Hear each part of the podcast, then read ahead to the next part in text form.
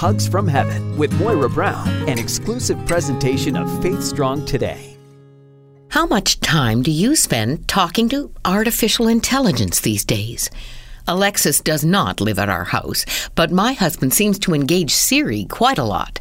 Sometimes his relationship with this other woman seems a little too familiar. I'm noticing she doesn't always bring the best out in my sweet man.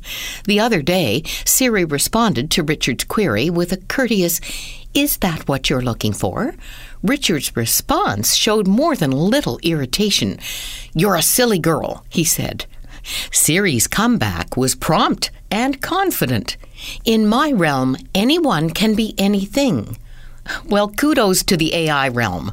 How's the confidence level in your world?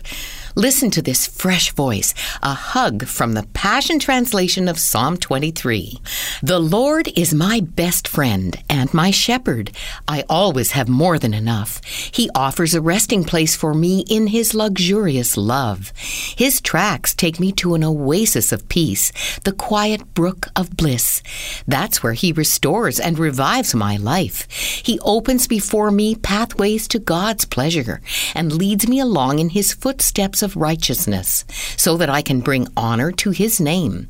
Lord, even when your path takes me through the valley of deepest darkness, fear will never conquer me, for you already have.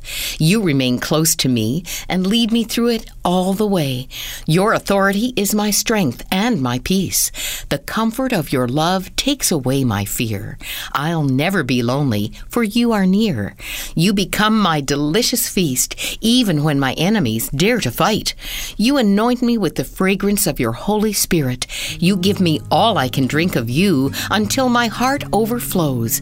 So why would I fear the future? For your goodness and love pursue me all the days of my life.